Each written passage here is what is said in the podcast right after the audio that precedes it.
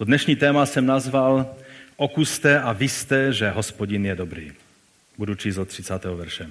Vyvedl je ven a řekl, páni, co mám dělat, abych byl zachráněn? Oni řekli, uvěř v pána Ježíše a budeš zachráněn ty i tvůj dům. A promluvili pánovo slovo k němu i ke všem, kteří byli v jeho domě, i ujal se jich v tu noční hodinu, vymyl jim rány a hned se dal pokštit on i všichni jeho domácí. Pak je zavedl do domu, prostřel stůl a s celým svým domem se radoval, že uvěřil Bohu. Když nastal den, poslali velitelé ozbrojenou stráž se vzkazem propusty lidi. Žalážník oznámil tento vzkaz Pavlovi. Velitele vzkázali, abyste byli propuštěni. Proto vyjděte a jděte v pokoji. Ale Pavel jim řekl, nás, římské občany, bez soudu veřejně zbyli a uvrhli do vězení a nyní nás tajně vyhánějí? To ne. Jen ať sami přijdou a vyvedou nás. Stráž oznámila tyto výroky velitelům, ti se ulekli, když uslyšeli, že jsou římané. Přišli a omluvili se a vyvedli je a prosili, aby odešli z města. Vyšli z vězení a vešli k lidí, uviděli bratry, povzbudili je a odešli. My ti, pane, děkujeme za to slovo a tak otevři naše srdce, abychom přijali tvé slovo a nechali se jim proměňovat. Amen. Z minulého dílu, jak jsem už řekl, tak nám zbyly ještě nějaké odpovědi na, něko, na některé otázky. A vlastně jsme si tehdy zodpověděli jen první otázku. A to tu, co má znamenat to ujištění, budeš zachráněn nebo spasen ty i tvůj dům. Doufám, že vám to ukázalo některé nové roviny toho, co znamená být spasen. A já se přiznám, že moje víra eh, už eh, v té otázce rodiny a, a toho, jak má víra se vztahuje na, eh, na můj dům a rodinu a všechny ty, s kterými jsem v kontaktu, tak už asi po tomto kázání nikdy nebude, nebude eh, stejný ten můj postoj, to chápaní. Byl jsem velice, jak jsem se připravoval na to slovo, jak jsem byl tím velice povzbuzen. Pokud jste zde nebyli, tak je možnost, jak už bylo oznámeno, to jak zhlédnout na YouTube, tak si to třeba Eh, i poslechnout na našich stránkách. Ovšem nám stále ještě zůstaly dvě další otázky. Ta druhá otázka, a dnes první, je, co bylo dříve, kuře nebo vejce? Co je dříve, učednictví, poznání eh, reality Boha nebo obrácení a následné poznání Boží reality a pak učednictví? No a také ještě stále visí ve vzduchu ta, eh, to zvláštní Pavlovo trvání na omluvě těch politiků a státních úředníků. Že? To je taková otázka, kterou bychom taky rádi eh, pochopili. Je to přeci jen dost jiná situace, eh, než když apoštolové v Jeruzalémě oponovali autoritám. Ovšem z toho důvodu, že se odvolávali na autoritu nejvyšší, na boží autoritu. A zde se dá říct, že Pavel spíše než Bohem se oháněl svým občanským postavením, svými občanskými právy, řekli bychom svým europasem, členstvím v Evropské unii tehdejší doby, což bylo římské impérium. Že? Takže můj první bod dnes bude, co teda bylo dříve. Obrácení a pak poznání Božího jednání?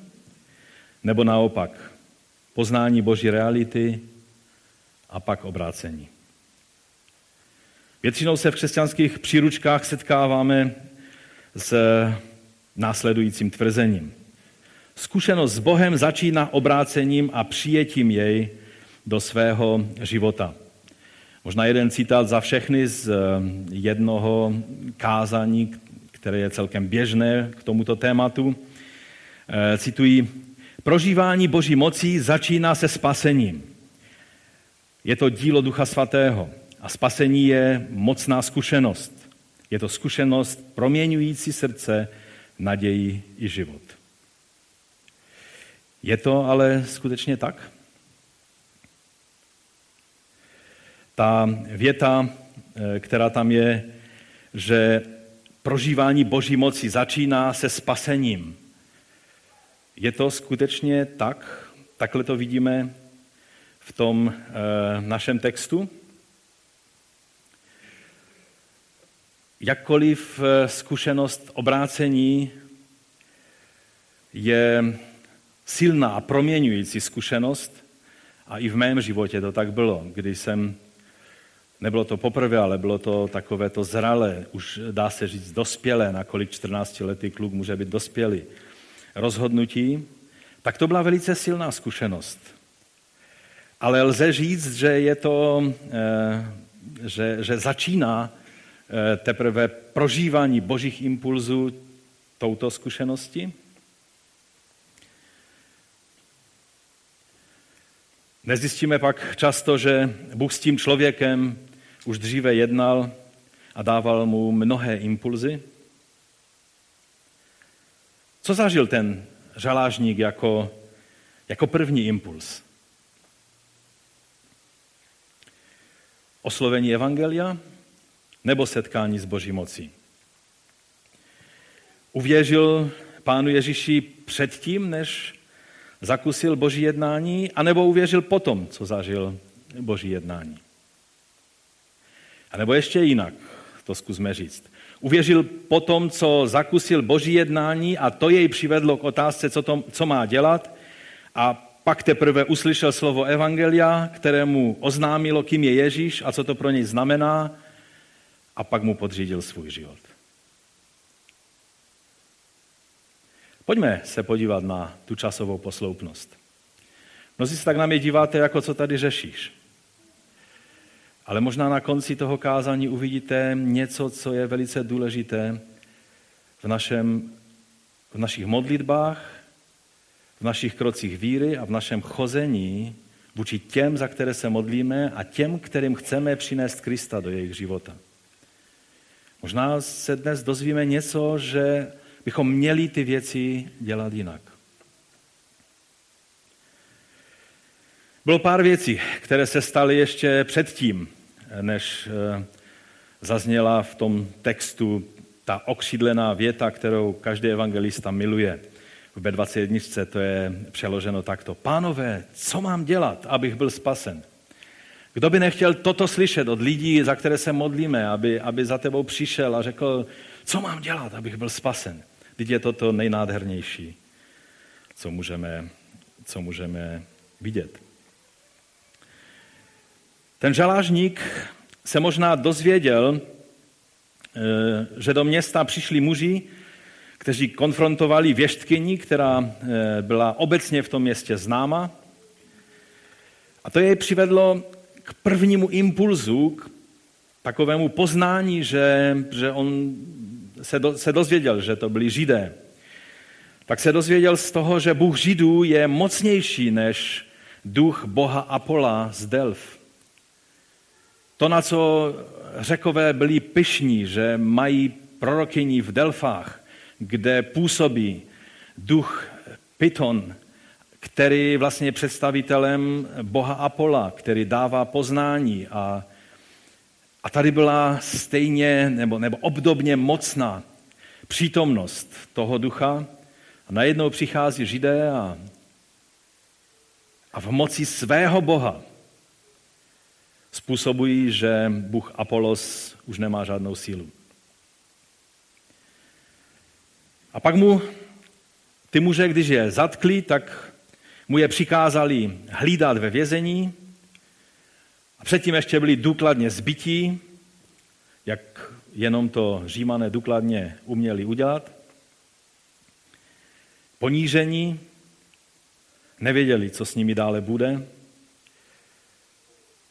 Ale ten mocnější Bůh, ten, ten židovský Bůh se ukázal jako velmi zvláštní Bůh, který nechá své věrné jen tak ponížit a zavřít. To byl další impuls, který ten řalážník dostal. Ovšem to nebyl konec. Když bylo nejhůř, tak ti muži vůbec nestráceli optimismus. Byli v tom nejhlubším vězení, nohy v kladách, ruce v železech a oni tam se domlouvají, v jakém klíči to budou zpívat a, a pak spustili. Ani neměli tak skvělý doprovod, jak jsme měli dneska my. Nevím, jaký byli zpěváci a, a jestli byli hudebníci, ale, ale zpívali, co, co to dalo.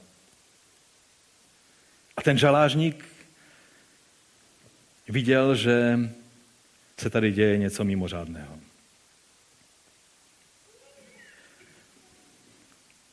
Myslím si, že to byl veliký oříšek pro všechny. I pro ty ostatní vězně, pro strážce, pro všechny, kteří se toho e, měli možnost účastnit. A, a to vězení to byla taková jedna velká jáma, takže když by tam zpívali nahlas, tak si myslím, že je bylo slyšet i venku. A že to bylo v noci, tak je bylo slyšet asi i na tom náměstí, že to vězení, jestli archeologové mají správné místo, tak jestli mi Beno pomůže, tak ono to bylo vlastně kousíček, že? Jak jsme tam byli, tak to bylo v podstatě hned vedle té agory toho, eh, toho, toho náměstí.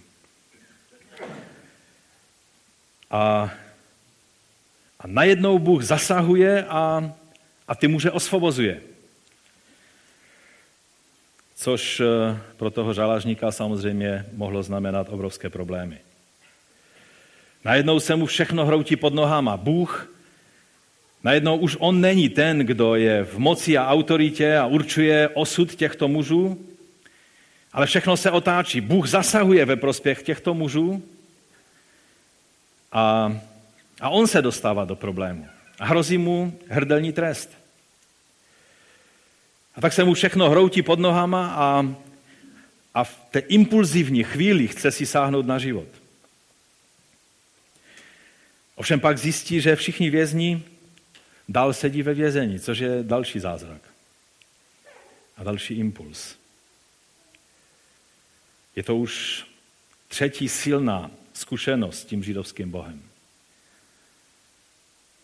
To v něm způsobilo takovou bázeň a, a touhu s tímto Bohem se usmířit, protože já si myslím, že on teď čekal, že ho ten Bůh velice konkrétním způsobem potrestá.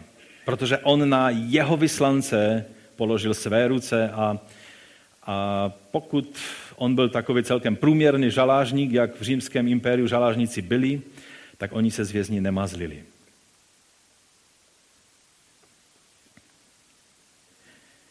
No a pak přichází ta jeho velice logická otázka, pánové, co mám dělat, abych byl zachráněn? O tom jsme už mluvili minule, co to všechno znamenalo.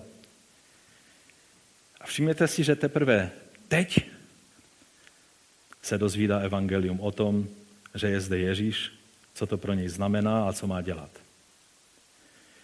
Má v něj uvěřit, má mu svěřit svůj život, má se mu poddat jako poddaný svému králi.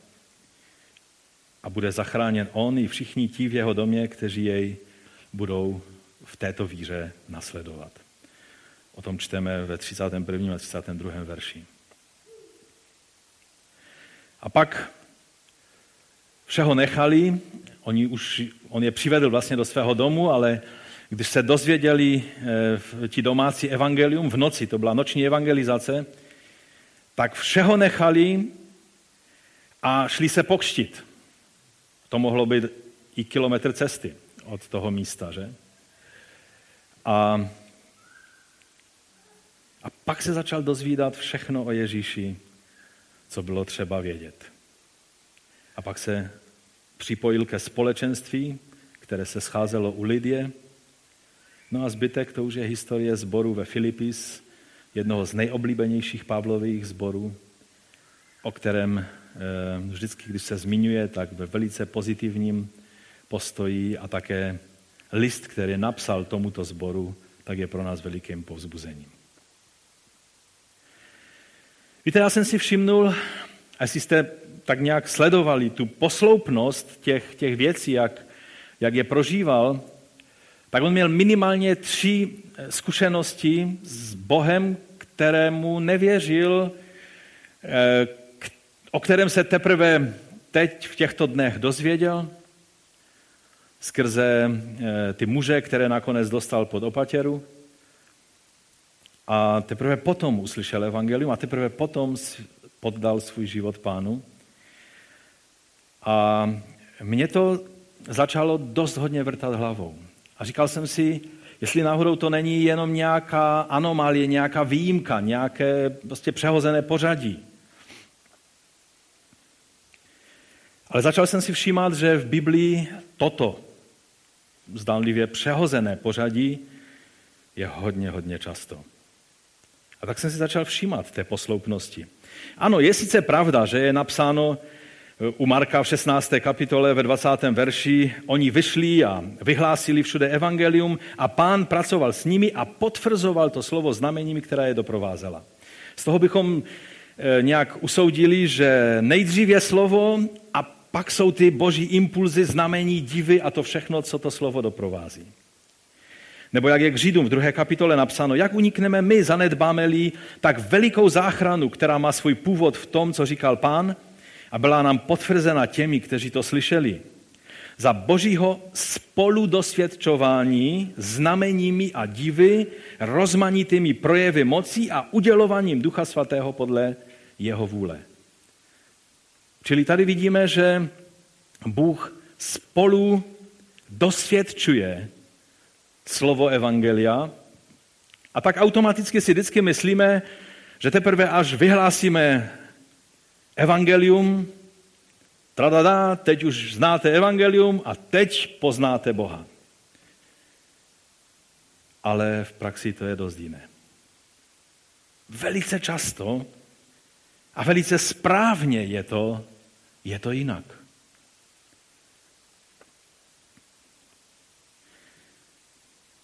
Často ta posloupnost je tak, že Bůh způsobí něco, co umožní tomu člověku poslouchat pak evangelium s otevřeným srdcem. A, a je to vlastně ten impuls ještě předtím, než se člověk obrátí. Jak to bylo v Jeruzalémě o letnicích?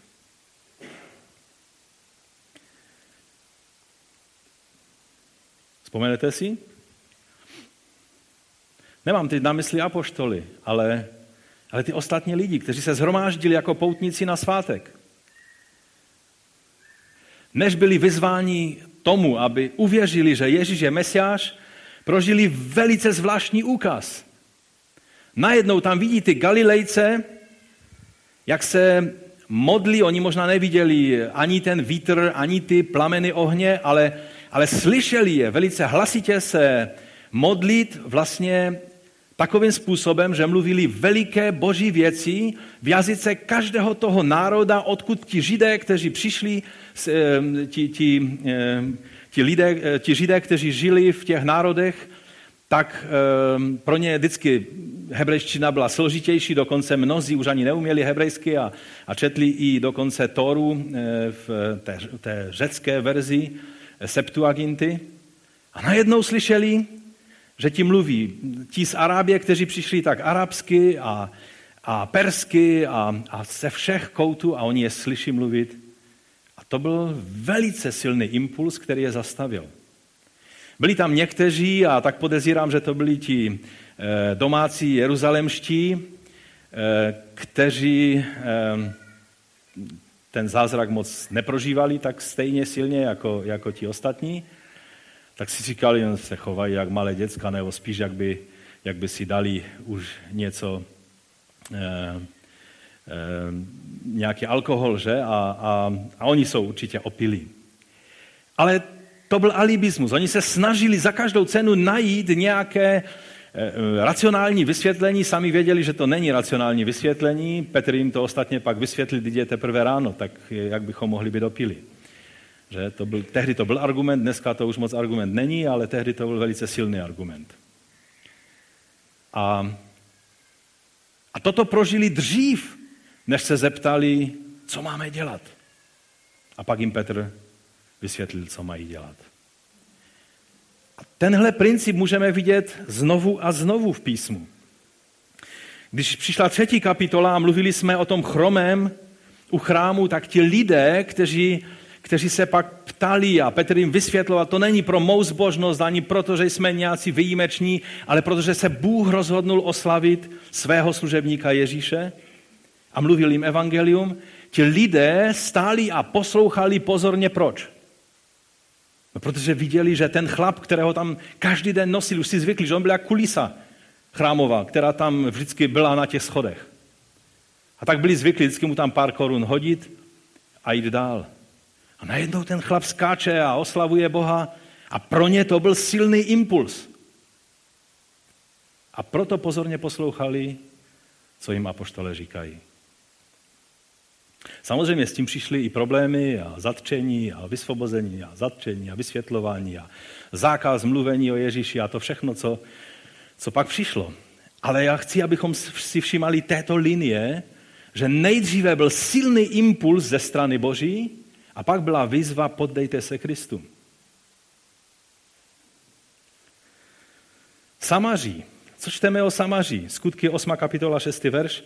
Tam čteme, zástupy jednomyslně věnovali pozornost tomu, co Filip mluvil. Proč?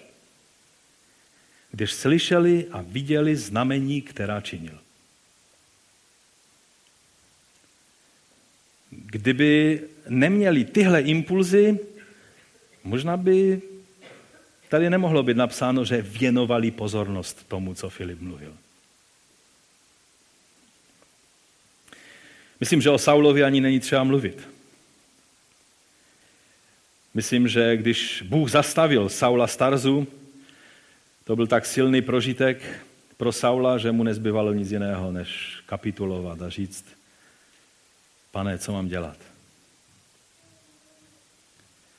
Ale pak, když šli apoštolové na misí, tak se znovu děli věci v tomto pořadí. Jak to bylo na Kypru? Ten vladař, než uvěřil na Kypru. Tam byl jeden člověk, Elimas, že? který musel být zneškodněn a to bylo obrovské znamení pro toho vladaře, že zde jedná svrchovaný Bůh. A proto mohl uvěřit, protože věděl, s kým má tu čest. Nebo pak se opakuje téměř stejná situace jako v Jeruzalémě na chrámových schodech v, té, v tom městě Listra, když byl ten chromy od narození uzdraven a malem apoštoli tam eh, jim obětovali jako bohům kvůli tomu. A oni zase mluví, my jsme jenom obyčejní lidé jako vy. A pak teprve obracejí zrak a pozornost těch lidí na Ježíše. Ale co bylo tím impulzem? Proč ti lidé je poslouchali? Ti pohané, kteří, kteří neměli ponětí o nějakém Ježíši. Když by jim přišli na náměstí a říkali, Ježíš tě miluje. Co si myslíte, co by ti lidé si mysleli? No divné věci. Stejně tak lidé na ulici, když jim řeknete Ježíš tě miluje, tak si můžou myslet divné věci. Ale když prožijou nějaký impuls, který je zastaví, třeba, že vidí na tobě něco, nebo prožijou něco v souvislosti s tebou, nebo tak budou poslouchat úplně jinak. A o tom to je. No a teď znovu stejný scénář přišli do Filipis najednou obrovské střetnutí mocí a, a ten, ten mocný kníže temna, Python, duch Pythona, čili vlastně věštecký duch a duch boží se dostávají do střetu a v tomhle střetu můžete mít naprostou jistotu, že vždycky Ježíš vyhrává. Je otázka, jestli stojíš ve jménu Ježíše, anebo jenom tak načechráváš to své duchovní peří, aby si tomu démonovi nějak ukázal, že máš tu autoritu. To se moc nevyplatí. Pokud ti není jasné, v jakém, jakým způsobem, v jakém jménu a v které autoritě a, a o čem to je, že stojíš, je lépe se nejdříve ujistit, než se pouštíš do takových situací. A Pavel věděl, co dělá. A když přikázal tomu démonovi, tak ten démon okamžitě zareagoval. A to byl ten silný impuls také i pro toho žalářníka. Proto to pořadí není nějaká anomálie, nějaká výjimka, ale chci vám dnes vysvětlit, že takhle je to správné. Takhle by to mělo být. Pak bychom mohli mluvit ještě o tom, jak eh, Pavla vezli jako vězně na lodi a přišla bouře a teď najednou Pavel začíná mluvit věcí, eh, které způsobily, že převzal velení té lodi, když, i když byl vězeň. Pak, když se vylodili, teda vylodili, když tam doplavali na, na kusech dřeva a všelijakých těch předmětech, všichni se pěkně dopravili na Maltu a zase útočí e, e, moc temná a, a Pavel prostě jednoduše setřepe hada do ohně a o tom budeme mluvit v některém příštím dílu skutku a pokračuje dál ve své práci a je probuzení na Maltě. Proč? Protože ti lidé viděli jednání Boží moci. Viděli impuls, který měli předtím, než jim bylo řečeno, Ježíš tě miluje a chce, abys mu podřídil svůj život.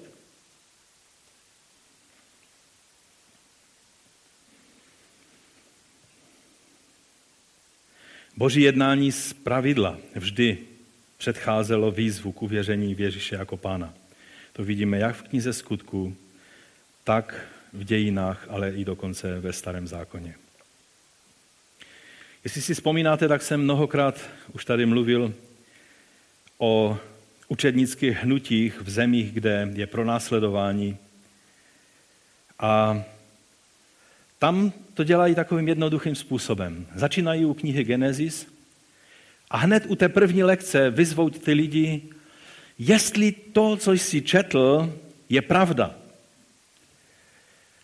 Co bys musel změnit ve svém životě, aby se spodřídil tomuto textu? Ve smyslu vyzkoušej Boha. A ten člověk sám řekne, co, co vidí, že by se mělo stát.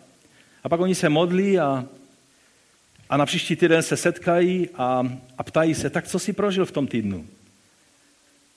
A na těch seminářích, když jsme byli, když to ten jeden bratr z Iránu vysvětloval, tak se někdo přihlásil a říká, a co když se nic nestane? A on se tak dívá a říká, vy nevěříte evangeliu? Že ona je mocí Boží, že, že Bůh dělá věci v životě lidí? Víte, my máme rádi věci tak nějak v rukou, abychom je měli pěkně v rukou a mohli je ovládat. Při tomhle přístupu je třeba hodně důvěřovat Duchu Svatému. A to je přesně ten stejný princip a chci vás dnes společně a sebe především vyzvat, abychom se odvážili téhle posloupnosti uvěřit.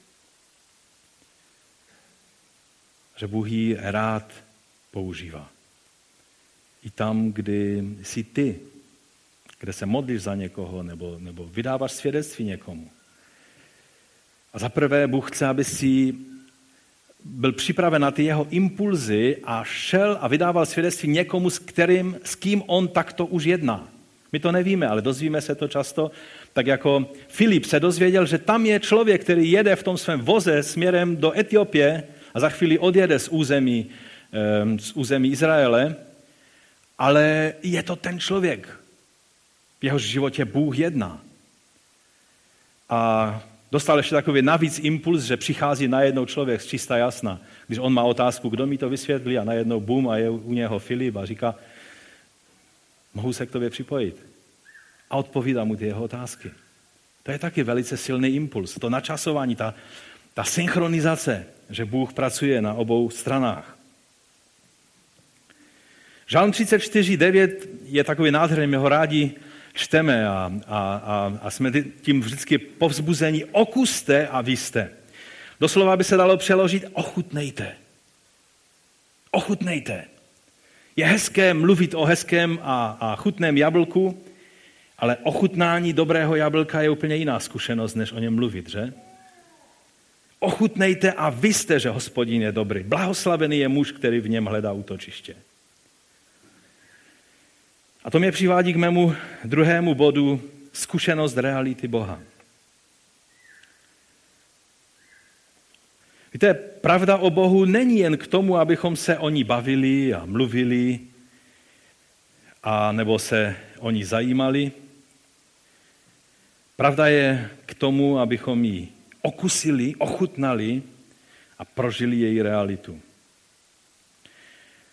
Pravda totiž není jen to, co my pochopíme, ale něco, co se chopí nás. Pokud skutečně poznáme pravdu, pak pravda promění náš život.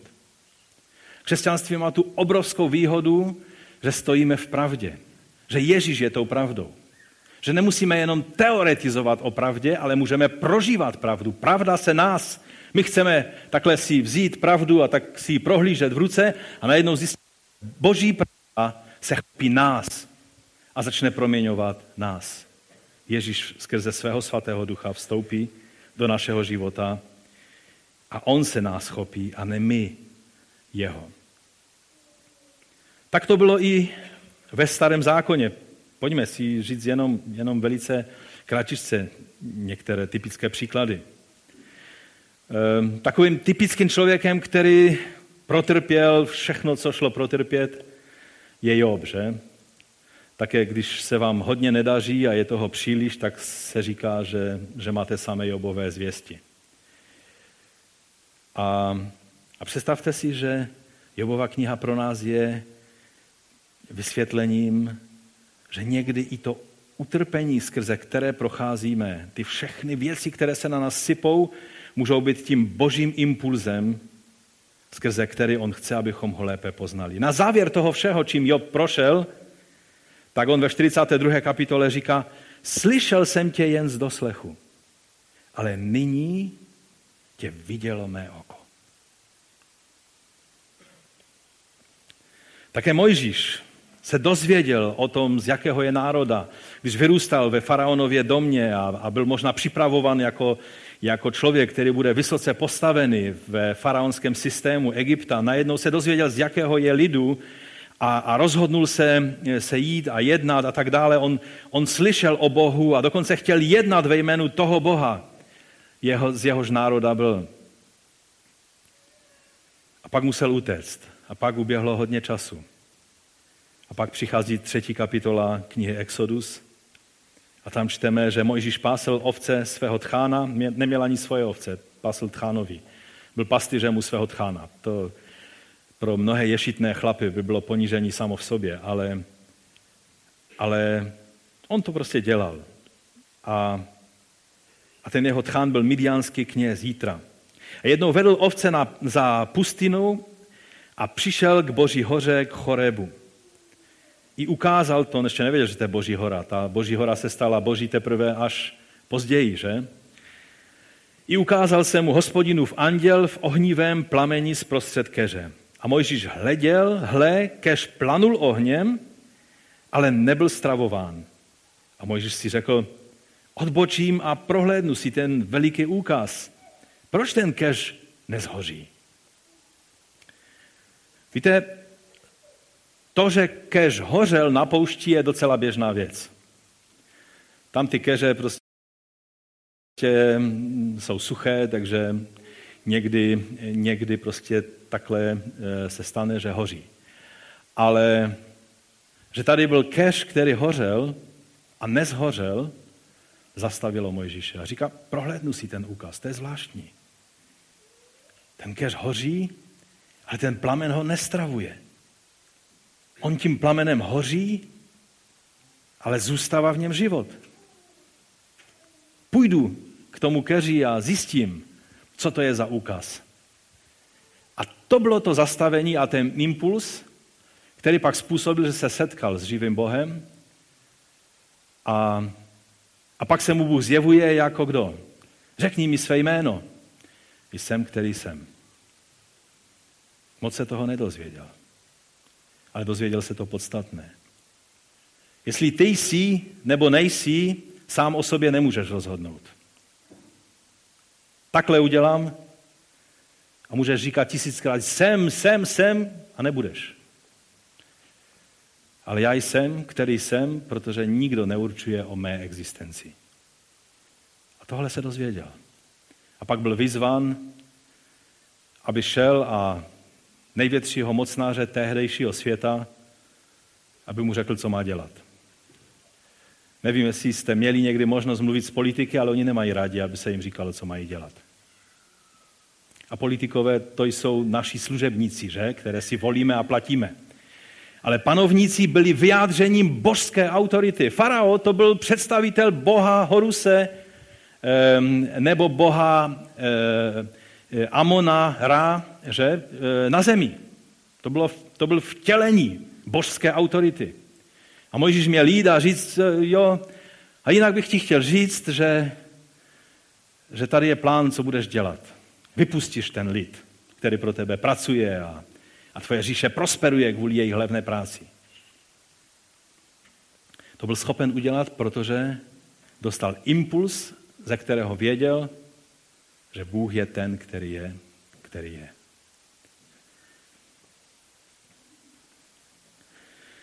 Izrael poznal Boha skrze Paschu, skrze Pesach, ten původní Pesach.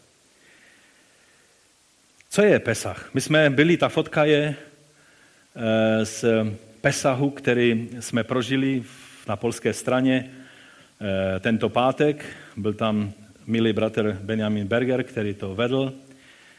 A eh, Hlavkovi a Chabibulinovi, tam jsme byli spolu a prožili jsme úžasný čas, ale vlastně ta první, ten první Pesach,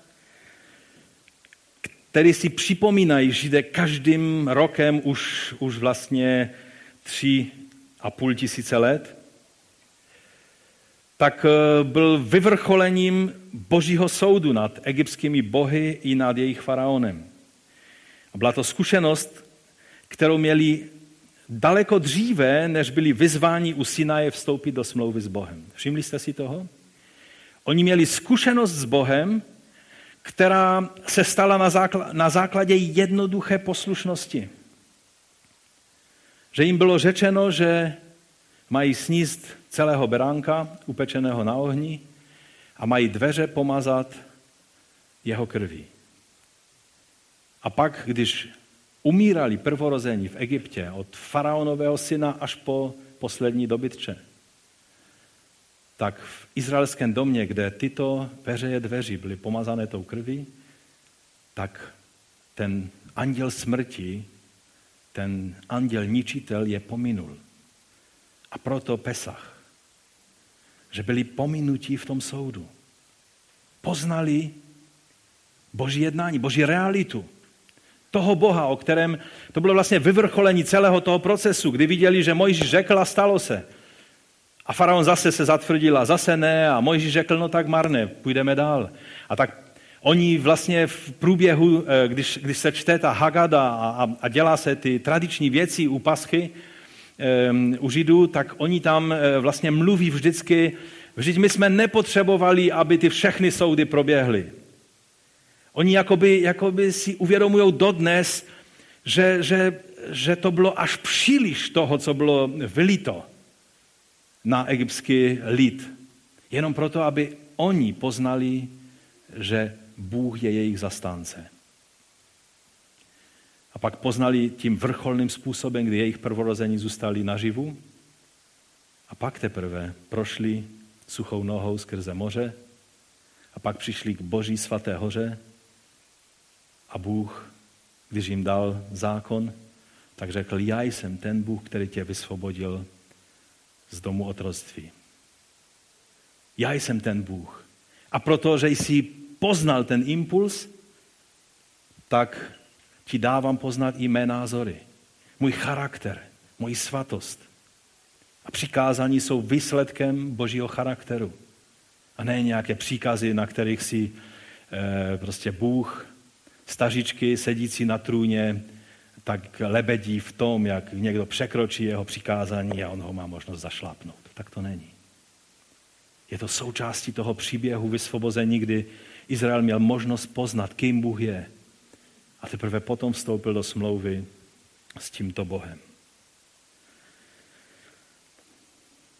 A toto si Židé každým rokem připomínají a my skrze Velikonoce si připomínáme jakoby to další vyvrcholení toho dějství skrze velikonočního beránka Pána Ježíše, který, je, který byl vydán v té stejné době o 2000, vlastně o 1500 let později před dvěma tisíci lety od našeho, z toho našeho bodu v dějinách, kdy my jsme součástí toho příběhu. Víte, i v evangelích je to dobré si všimnout, že, že, že i v životě a službě Ježíše to probíhalo podobným způsobem. Často vzpomínáme eh, to, jak píše Matouš i Marek o tom, jak Ježíš šel podél pobřeží Galilejského jezera, uviděl Šimona a pak také Jana a Jakuba a řekl, pojďte za mnou. A oni šli. Že? Vždycky si říkáme, to byla víra. Uviděli nějakého chlapa, on řekl, pojďte za mnou a oni řekli, dobré, položili celé své podnikání, opustili své rodiny a šli za ním. To je víra. Já vám chci říct, že to vůbec není víra. To by byl fanatismus. A víra nikdy není spojena s fanatismem. Víra je uvážený, moudrý krok na základě skutečnosti a informace, které, kterou si uvědomí, že je pravdivá a že od tebe žádá určitý krok.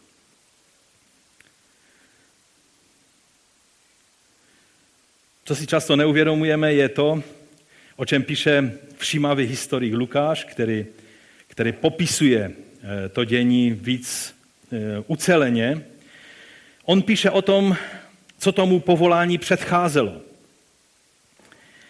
A v, u Lukáše v páté kapitole tak on tam říká, že e, prostě přiš, nebo Lukáš popisuje, jak Ježíš přišel a byli tam ti rybáři a, a tam čistili sítě a, a on vstoupil do lodě e, toho jednoho rybáře Šimona Petra a teď e, mu říká, zajeď trošku, abych mohl mluvit, tak on odjel trošku z Bohu, z bo, od břehu a, a, a začal mluvit. A potom, až bylo po, potom, po této věci, když dokončil vyučování zástupu, tak ve čtvrtém verši té páté kapitoly je napsáno, když přestal mluvit, řekl Šimonovi, zajeď na hlubinu a spuste své sítě k lovu. No a teď mu Šimon vysvětluje rybařské pravidlo, že to je naprostý nesmysl, aby to udělali. Ale pak to udělal. A sítě byly plné a byla plná i síť té druhé lodi Zebedeovy rodiny, se kterými spolupracovali. A najednou si Petr uvědomuje svoji hříšnost a to, s kým má tu čest. A říká, odejdi ode mě, pane, protože jsem hříšný člověk. To je osmi verš. Nebo jeho i všech, kteří byli s ním, se zmocnil úžas nad tím úlovkem ryb, které chytili. Stejně Jakuba, Jana, synu Zebedeo, kteří byli Šimonovými společníky. A Ježíš řekl Šimonovi, neboj se, od nynějška budeš lovit lidí.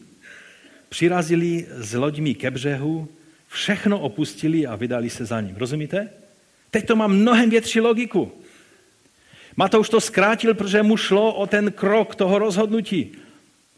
Ale Lukáš nám vysvětluje, že to nebyl nějaký skok do neznáma ale že oni dostali ten silný impuls od božího trůnu, který je zastavil a uvědomili si, tady je něco, co, u čeho se musíme zastavit a, a u čeho musíme spozornět.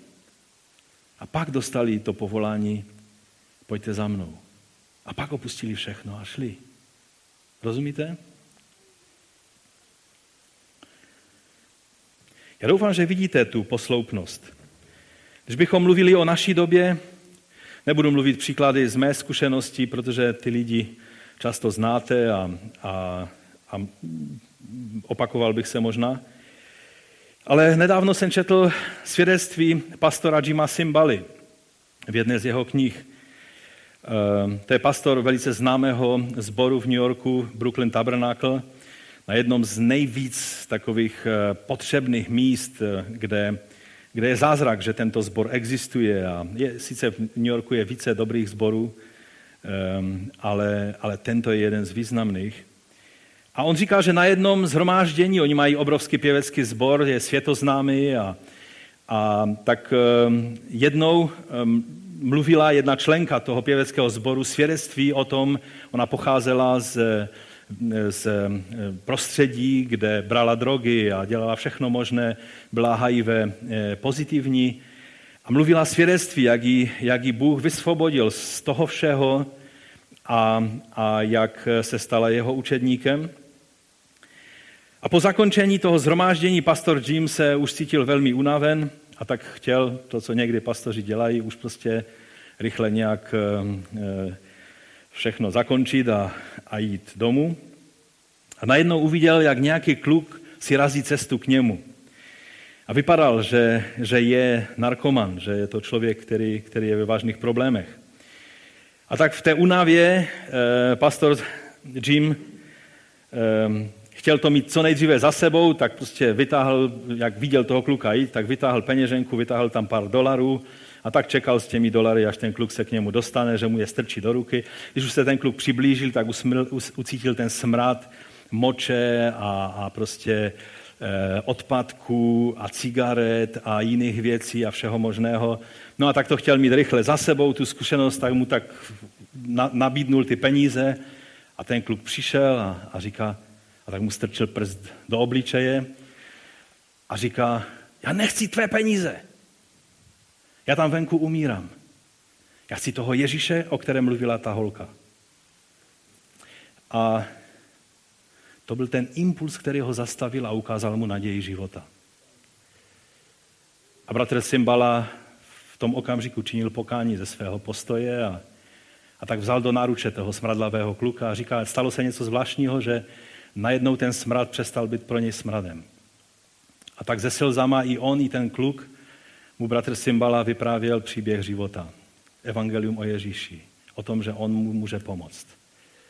A ten kluk eh, byl vysvobozen z toho stavu, ve kterém byl a je úžasným křesťanem. A byla to obrovská zkušenost jak pro pastora Simbalu, tak pro toho eh, chlapce, který se jmenuje David. A víte, ten kluk neuslyšel jenom nějaké evangelizační, motivační slovo. A pak nebyl vyzvan, že by měli dopředu. Ale on dostal silný impuls od toho Boha, o kterém si uvědomil, toho musím mít. Jestli chci žít, musím tohoto Ježíše mít.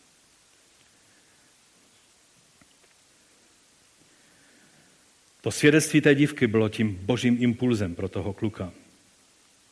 Víte, někdy to je boží jednání při obrácení někoho, koho známe. Někdy Bůh udělá takovou změnu v životě jiného člověka, že pro toho, který se ještě nezajímal o boží věci, najednou je to zastavení a řekne si, to není možné, aby, aby ten můj kamarád, kterého znám, co to byl za člověk, jaké měl hodnoty v životě a čím se řídil a co mluvil, a najednou je z něho proměněný člověk. A pro toho člověka je to takový impuls, že řekne, chci toho Krista, kterého máš. To je rovnocené uzdravení, rovnocené zemětřesení, které bylo v té věznici. To je rovnocené každému jinému impulzu. Pokud Bůh, eh, pokud člověk uvidí jednání Boží v životě druhého člověka, tak jak to viděl ten žalářník, bylo to pro něj to svědectví. A pak už teď úplně na závěr je tam taková zajímavá věc, že ten žalážník jednal laskavě na základě toho božího zásahu ještě předtím, než uvěřil v Pána Ježíše. Víte, když Bůh jedná s nějakým člověkem skrze ty své impulzy, tak to je jako ten velitel na té lodi Pavlově. On najednou začal jednat křesťansky a ještě vůbec neměl páru o tom, co to znamená být křesťan. Lidé začnou dělat věci, které by jinak neudělali, ale pod vlivem toho božího impulzu, třeba, třeba e, skrze proměnu v životě kamaráda v práci, najednou ten člověk začne jednat jinak, začne hledat jiné hodnoty, jiné věci, které by předtím se za nima ani neotočil. Tady vidíme znovu tu posloupnost. On je vzal do svého domu, tím silně riskoval, nechal je mluvit o božím slovu, nechal, ať vysvětlí evangelium o tom, eh, kdo je Ježíš a co to pro něj znamená. A pak on nějakým způsobem musel Pavel i vysvětlit, že eh, to, že uvěřil a poddává svůj život tomuto králi, kterého nově poznal, že se to děje skrze křest, tak najednou ten žalážník prostě zbalil celou svoji rodinu, všichni uvěřili stejně jak on a rozhodli se, že okamžitě teď, nebudou čekat do rána, ale teď hned eh, bylo na stole jídlo připravené, všechno. Oni řekli, ne, teď, teď, teď bude křest. A tak, jak to Jan Chryzostom, Jan Zlatousty řekl, že, že on jim omyval rány. Nejdříve jo, jim omyval rány a pak je poslouchal. A ten, který jim omyval rány, byl sám pak obmít ve kštu vodou. Všimněte si, jak vysokou prioritu měl ten křest. Oni všeho nechali, velice riskoval, protože on se procházel po městě z vězní v podstatě ještě stále, že? Už jenom toho mohlo stát nejenom, nejenom místo, ale i krk. A šli a, a on je pokštil. Oni, apoštole je pokštili. A teprve potom je znovu přivedl do domu, protože si uvědomil, no počkejte, teď jsme už pokštění, ale, ale ještě jsme neudělali to, co je slušné a, a co, bych, co, co, co bych strašně rád udělal, a to je, že vás pohostím. A tak je vzali do domu, prostřel stůl, to je 34. verš, a s celým svým domem se radoval, že uvěřil Bohu. Víte, možná si ani neuvědomujeme, jak tím, že jim připravil tu noční hostinu, jak tím riskoval. Craig Kinner mluví, že tím riskoval dokonce svůj život. Protože když omyval rány těm vězňům, tak to se ještě dá chápat, že to je prostě práce žalážníka, když tam vězeň mu teče krev z nohy, no tak mu to ošetří nějakým způsobem, že? To ještě se dalo chápat jako vězeňskou službu. Ale vzít je ke stolu a obsluhovat je jako, jako, jako drahé hosty, to už bylo spolčování se z vězní a to bylo nepřípustné a za to byly tvrdé tresty. Josefus Flavius popisuje takovou tragi, tragiko-groteskní situaci, kdy císař Tiberius nechal zavřít Agripu ve vězení v Římě, že? No a Agripa byl takový prostě prominentní vězeň, to bylo něco jako doktor Rád, že? Tady v českých věznicích. No a tak se mu snažili různě usnadňovat tam ten život v té, v té věznici a najednou přišla zpráva tomu setníkovi, který hlídal eh, toho Agripu ve vězení, že Tiberius je mrtev. A, a on věděl, že pro Agripu to je ta nejlepší zpráva, kterou mohl slyšet. A začal chystat ten setník, říká, udělám pro tebe hostinu, ty máš dneska svátek, protože budeš volný. A tak už ten setník začal chystat hostinu pro toho Agripu a najednou přišla zpráva, že tam tehdy neměli Facebooky a, a takové ty věci. E, najednou přišla zpráva, že s tím Tiberiem to není zas tak divoké z toho jeho smrti, že on ještě žije. A tam Josefus Flavius popisuje, že, že se ten setník obrovským způsobem vylekal, protože mu šlo teď o život, protože se spolčoval s vězněm a tak to celé otočil, zrušil hostinu, seřval Agripu, co dělá, jak to, že, že nesedí v celé, zpátky ho zavřel do želez. No a do doby, než se vyjasnil, že Tiberius teda opravdu už jako je po posledním vydechnutí, tak se tvářil, jako že ho silně hlídá. A to nám ukazuje, že ten, ten žalážník měl proměněný život. V té chvíli najednou prostě dělal věci, které by nikdy v životě neriskoval a on je dělal, protože se dozvěděl o tom, kým je Bůh. Najednou jeho hodnoty, priority, to, koho si vážil a koho si méně vážil, najednou to byl prostě Ježíšův člověk ze vším všudy. Rozumíte? A začalo to těmi impulzy ještě dřív, mnohem dřív, než on podřídil svůj život pánu. A tak moje závěrečná výzva pro každého jednoho z nás je, jestli lidem umožňujeme prožít věci s Bohem v této posloupnosti, ve které jsme je viděli Nejenom v knize skutků, ale v celé Biblii. Nebo na ně vyrukujeme 20-minutovým emotivním kázáním, které má za úkol emocionálně toho člověka zpracovat, no a pak následuje výzva k přijetí Ježíše do svého srdce a strašně se divíme, že lidé se nehrnou. Neočekáváme od lidí příliš? Když se nespolehneme na Boha, že jim dá prožít tu svoji realitu, svoji moc, své jednání dřív, než jsou vyzváni k tomu, aby se mu poddali? Ano, samozřejmě, lidé jsou bez vymluvy už i bez toho, protože už stvoření je má přivést k uvědomění si, že je Bůh a že jsme mu zodpovědní za své životy. Ale když člověk zakusí, nebo tak, tam je doslova v tom žálmu, ochutná Boha, tak to poddání se Ježíši přichází velice, velice přirozeně a logicky je pak pro toho člověka v jeho zájmu, aby se dozvěděl evangelium a hlta každé slovo, protože chce vědět, co má udělat, aby tohoto Krista mohl mít ve svém životě. A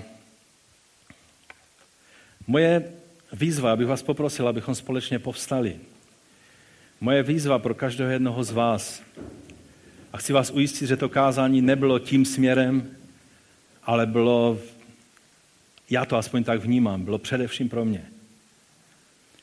Kolikrát jsem spolehal na to, že Bůh dělá to své dílo. Ještě dřív, než já udělám tu svoji povinnost, předat evangelium těm, kteří to potřebují. A chci se odvážit teď v modlitbě prosit Pána, aby, aby tu posloupnost nám pomohl, abychom ji měli. Ano, Bůh jedná svým svrchovaným způsobem, jak chce. Ale počítat s tím, že On je ten, který se prokáže jako věrný a dá ten impuls tomu člověku, za kterého se modlíme. Když byste šli do svých životních svědectví a příběhů, byste zjistili, že také jste neuvěřili jen tak, že někdo někde něco řekl, ale že Bůh s váma jednal a dával vám ty impulzy dřív, než jste, než jste vydali svůj život pánu. A pokud to bylo jinak, tak je to, je to krásná výjimka, ale, ale výjimky potvrzují pravidlo. Pane, já tě prosím, abys nám pomohl se odvážit.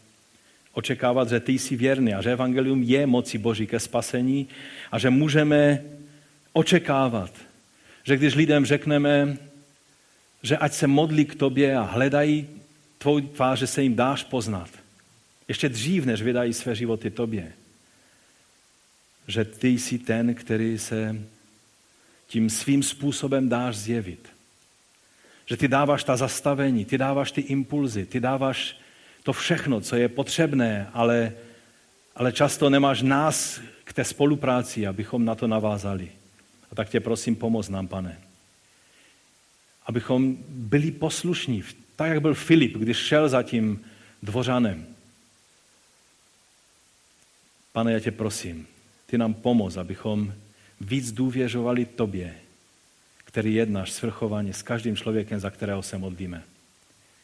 Pomoz nám si uvědomit, že to není v našich rukou, aby ten člověk přijal spásu, ale že my jenom spolupracujeme s tvojí reží. A tak nám v tom pomoz, pane, abychom si víc vědomě toto uvědomovali a, a víc se na to spoléhali. Já tě prosím za sebe, za každého jednoho z nás, jak jsme tady, ale i za nás jako za zbor, pane. Ať naše služba lidem venku je touto poznanou pravdou poznamenána. Prosím tě o to, pane. Amen.